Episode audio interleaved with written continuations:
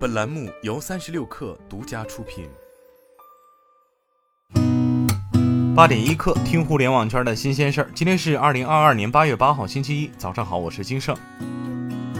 据河南真实生物科技有限公司消息。日前，治疗新冠肺炎的阿兹夫定片价格初定每瓶不到三百元，每瓶三十五片，每片一毫克。此前，国家药监局根据《药品管理法》相关规定，按照药品特别审批程序进行应急审评审批，附条件批准河南真实生物科技有限公司阿兹夫定片增加治疗新冠病毒肺炎适应症注册申请。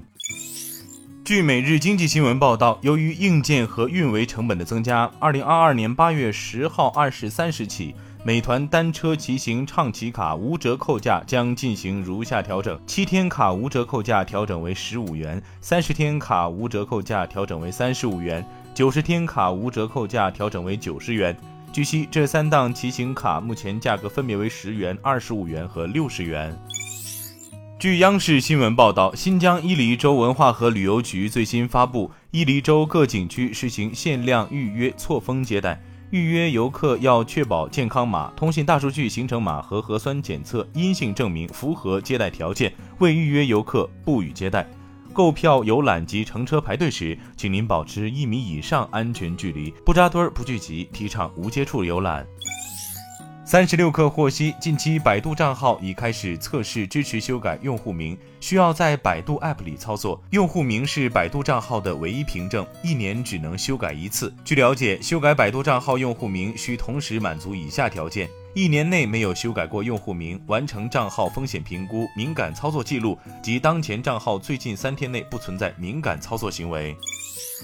据越南媒体 Lao Dong 报道，三星电子正准备于二零二二年第四季度或最晚二零二三年初在河内开设新的研发中心，计划从二零二三年中期开始在越南生产芯片，扩大在越南的零部件生产工作。三星集团正在准备半导体芯片网格产品的试产条件，将于二零二三年七月在三星电机越南太晚工厂进行量产，预计将于二零二二年底、二零二三年初在河内开设研发中心。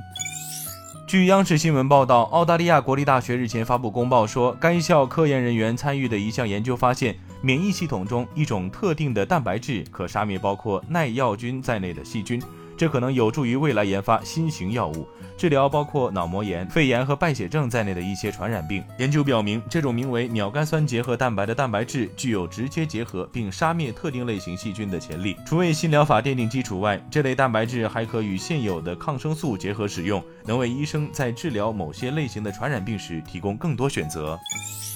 据 Sensor Tower 数据显示，二零二二年第二季度在线购物平台 Shine 的美国移动安装量超过亚马逊。Shine 的下载量约为六百八十万次，环比增长百分之十三；亚马逊下载量则为六百三十万次，下降百分之七。报告指出，尽管亚马逊 App 在美国的普及速度可能有所放缓，但其二零二二年第二季度的平均月活跃用户是 Shine 的三倍。